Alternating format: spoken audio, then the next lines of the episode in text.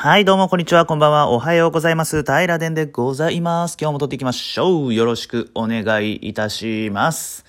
めいめいですよ。めいめいありますよ。めいめいやっていきましょう。めいめい。はい、今日はめいめい会です。よろしくお願いいたします。今日はね、えー久しぶりにツイッター以外から命題をいただくことができまして、えー、ウキウキって感じですかね。意気揚々って感じですかね。ランランルンルンの類の感情が今渦巻いております。いい感じです。はい。今日はね、あの、ノート、ノートの方から、はい、命題をいただきました。実はね、えー、タイラデン知ってる人は知ってると思うんですけれども、毎日あの、ツイッターに上げている命題と、えー、と、このポッドキャストを貼っつけて、えー、毎日更新っていうのをノートしてまして、えー、と、なぜか、あのーツイッターよりもね、ノートの方がフォロワーが多いというね、よくわからない現象になっちゃってるんですけれども、まあまあ、あの、読んでくれてる方もいらっしゃって、はい、支えになってて嬉しいなというところで、そのノートからね、今日は、はい、命題をいただくことができました。で、えー、と、今日命題をくれたのが、えー、パヤさんっていう方ですね。ありがとうございます。えー読み上げます。平殿さんいつも楽しく拝見しております。えー突然ですが、我が家にハムシ、ハアリ？羽アリが湧いてしまい絶望しております。えーここからが命題です。無数の黒い虫の大群を見た後、小さい黒いものを見つけた瞬間、毎回冷えっとなってしまう現象に名前を付けてほしいなと思いました。というところで命題をいただいております。ありがとうございます。パヤさん、ありがとうございます。えー、っと、うん。もうあれですよね。これはあの、水族館行った後に、お寿司食べれなくなる現象とか、なんか、うん。えー飼育していた、なんて言うんですかね、あの、農業高校とかの、えードラマとかでよくあるんですけど、大切に育てて、めっちゃ噛んだ。え、これは僕噛む、噛むんですよね。噛んでるんですよね。え、わからんのですけど、今のって喫音になるんですか？噛んでるだけですよね、多分。うん。あの、すんません。えーっと、えーっと、そうそう、農業高校で、えー豚とか飼育してると思うんですけど、えそれをハムにして食べちゃうとかね、そういうシーンってあるじゃないですか。ね、えー豚にゴンゾーとか名前つけてて、ゴンゾーがハムになっちゃった。食べづれみたいなシーンあるじゃないですか。ああいう食べづらさに、すごい似ているなと思いました。うん、なんであの、この現象はね、あの、生き物係なんですよ。うん。あのー生き物見すぎてなんか過敏に反応してしまうっていうことで、生き物係ってていうのがね、あの、すぐ思いついてしまって、生き物係という命名になっちゃうんですけど、まあ、もうちょっとね、ひねりたいなっていうのがあるんでね、はい、やっていきます。生き物係いいですね。あの、本当ポッと出た割には、結構、おーって拍手していい命名になったんじゃないですかね。まあ、ただただっていう感じですよね。うん。まあ、あの、僕の家でも、あの、雲とかね、たまに出るんですけど、その後ね、やけにね、黒い埃とか、この、ちっちゃいゴミとかに反応しちゃうんですよ。うわ、ぐ雲だとかっていう感じで、あ、あっていう風な感じ、っていう感じで、えー反応しちゃうんですよね。うん。なので、その気持ちがすごく分かって、ただね、僕ね、この、ちょっと自分の話、私事になりますが、はい、えー 前ね、あの、ゆうさんのこれ、命名したんでね、ちょっと、よぎったんで使いましたが、ちょっと私事になりますが、というところなんですけれども、今までね、一度たりともね、ゴキブリをね、家に出したことがないんですよ。これね、結構な自慢で、えー、と、出たことない人からしたら、ゴキブリ出たこと、ね、出ないなんて当たり前だよっていう感じになるかもしれないんですけど、私ね、あの学生時代友人がいまして、あの友人の家に遊びに行ったんですよ。で、えー、と、カスタムロボ V2 とかね、えー星のカービィ64とかね、ポケモンスタジアムキンキンポケモンとかね、したりして、すごく楽しかったんですけど、ラッキーの卵落としとかね、えーカポエラーのベーゴマ遊びとかね、えー P の、ピッピピーの、えー、なんちゃらこうちゃらとかね、えー、デリバードの、えー、荷物配達とかね、いろいろミニゲームを楽しかった思い出があったんですけど、その友人のね、はい、家で遊んでいて、で、まあ、今思うと僕の方に火があるんですけど、友人の家の引き出しって開けたくなるじゃないですか。友人の家の引き出しって、もう自分の家に友達が遊びに来て、引き出し開けられたら、もうもうもう、えー、目も当てられないぐらい多分怒ると思うんですけど、怒るかな？うん。引き出しって何が入ってるかわからない、あの、宝箱感があってね、僕友人の、うん、引き出し、家の机の引き出しとか開けるの好きで、よく開けよったんですけど、そしたらね、あのゴキブリが出てきたんですよね。一匹。うん、もう本当にちっちゃいゴキブリだったんですが、カサカサカサって出てきて、僕それがあまりにもトラウマで、以来、あの、どこの家に行ってもね、えー、友人の家の引き出しはね、あの、開けなくなったんですけど、うん、今思うとねそのゴキブリ出してくれて感謝なんですけどそれ以来ねあのその友人とは友人じゃなくなってしまったんですよ。なんかあまりにもショックで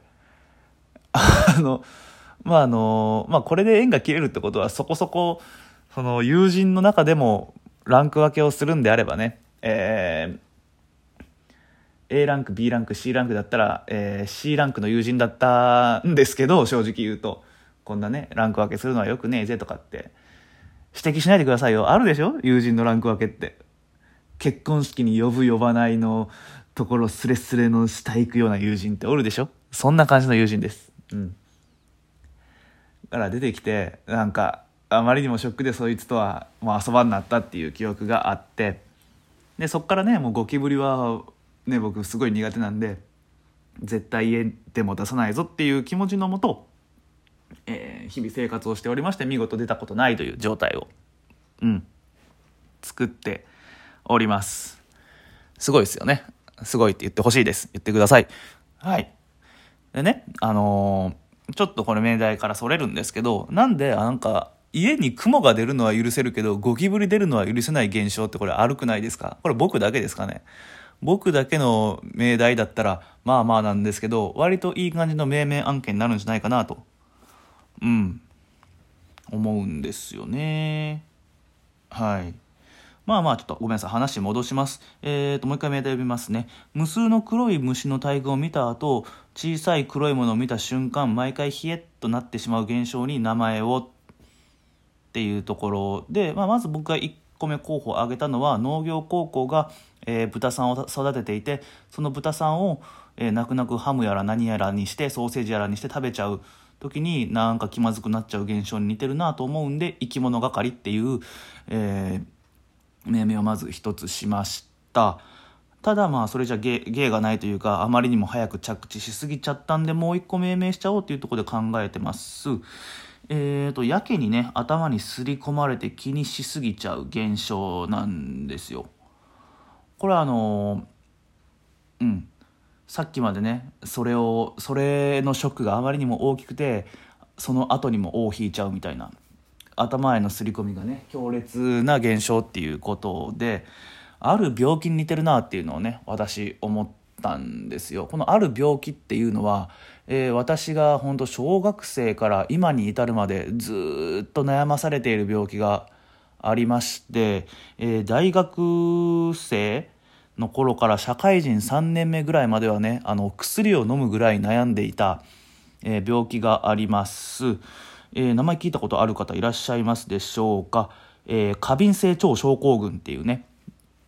うん。えー、病気でございます、まあ、これはまあ簡単に言うと、えー、まあ冷たいものを食べ過ぎてお腹を下したわけでもなければ、えー、刺激物を食べ過ぎて、えー、お腹を壊したわけでもなければうん。はたまた食物繊維を取らなすぎて便秘を強くしてしまうん？ごめんなさい。ちょっと今話があれやったんですけど。まあ本当にえー、ごめんなさい。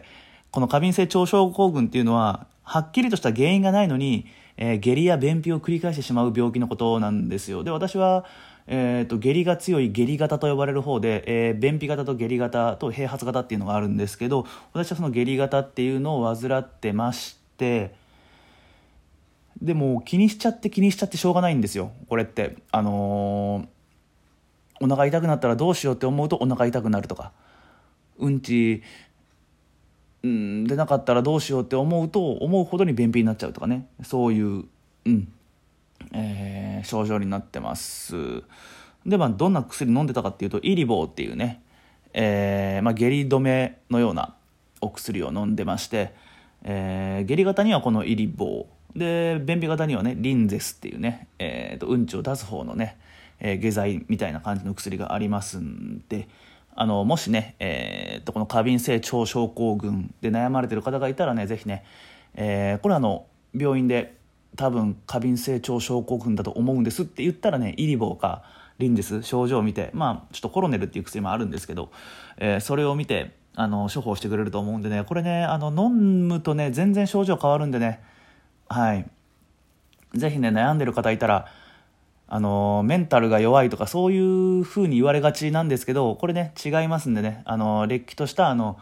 病気としてあの保険適用でねあのお薬もらえますんではい。3割負担でねリンゼスオアイリボーはたまたコロネルもらってみてください。きっと症状良くなるんでねあのお近くのかかりつけの、えー、クリニックの方に行ってみてはいかがでしょうかというところのこの過敏性腸症候群にすごい似てるなと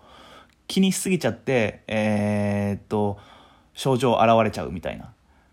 さっき虫を見ちゃったからそこにあるあれも虫に見えちゃう。冷え怖いってなっちゃう現象になるんですよ。でえー、っとこの過敏性腸症候群はえー、っとね IBS っていう略語があって、まあ、I が多分ね過敏性でね、えー、B がまあ超何かしらっていうところで S はシンドロームの S なんですけど IBS っていうふうに略されるんですよね。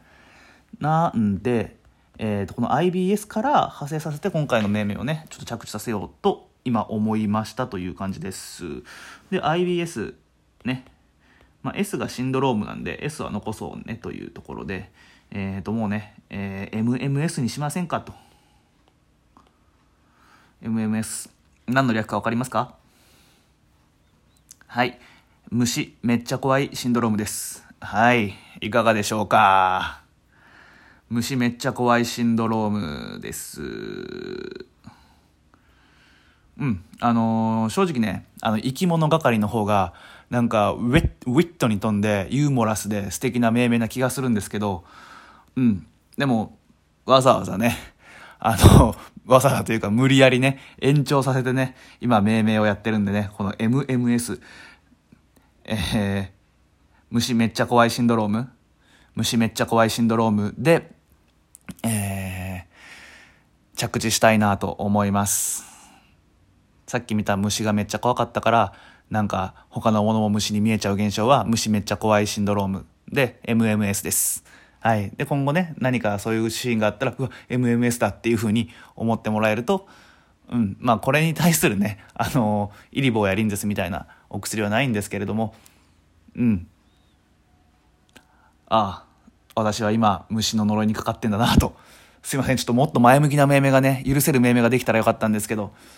うん、ちょっと自分がね、えー、戦ってきた過敏性腸症候群と合わせることでね、えー、どうにか命名を着地させたいっていう思いが強かったもんですいません。MMS というところで着地させてもらいます。すいません。パヤさんどうですか？こんな感じの命名で。面白かったですか？腑に落ちましたか？落ちてたらいいんですけどね。はい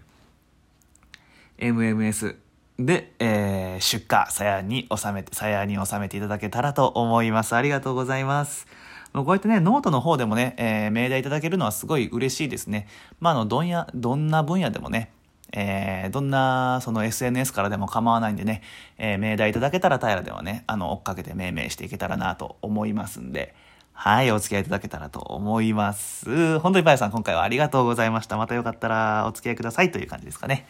はい。では、今日の平電ポッドキャストはこの辺でというところです。はい。ではまた明日の平らねポッドキャストでお会いいたしましょう。今日も最後まで聞いてくださいまして、本当にありがとうございました。ではまた明日。バイバイ。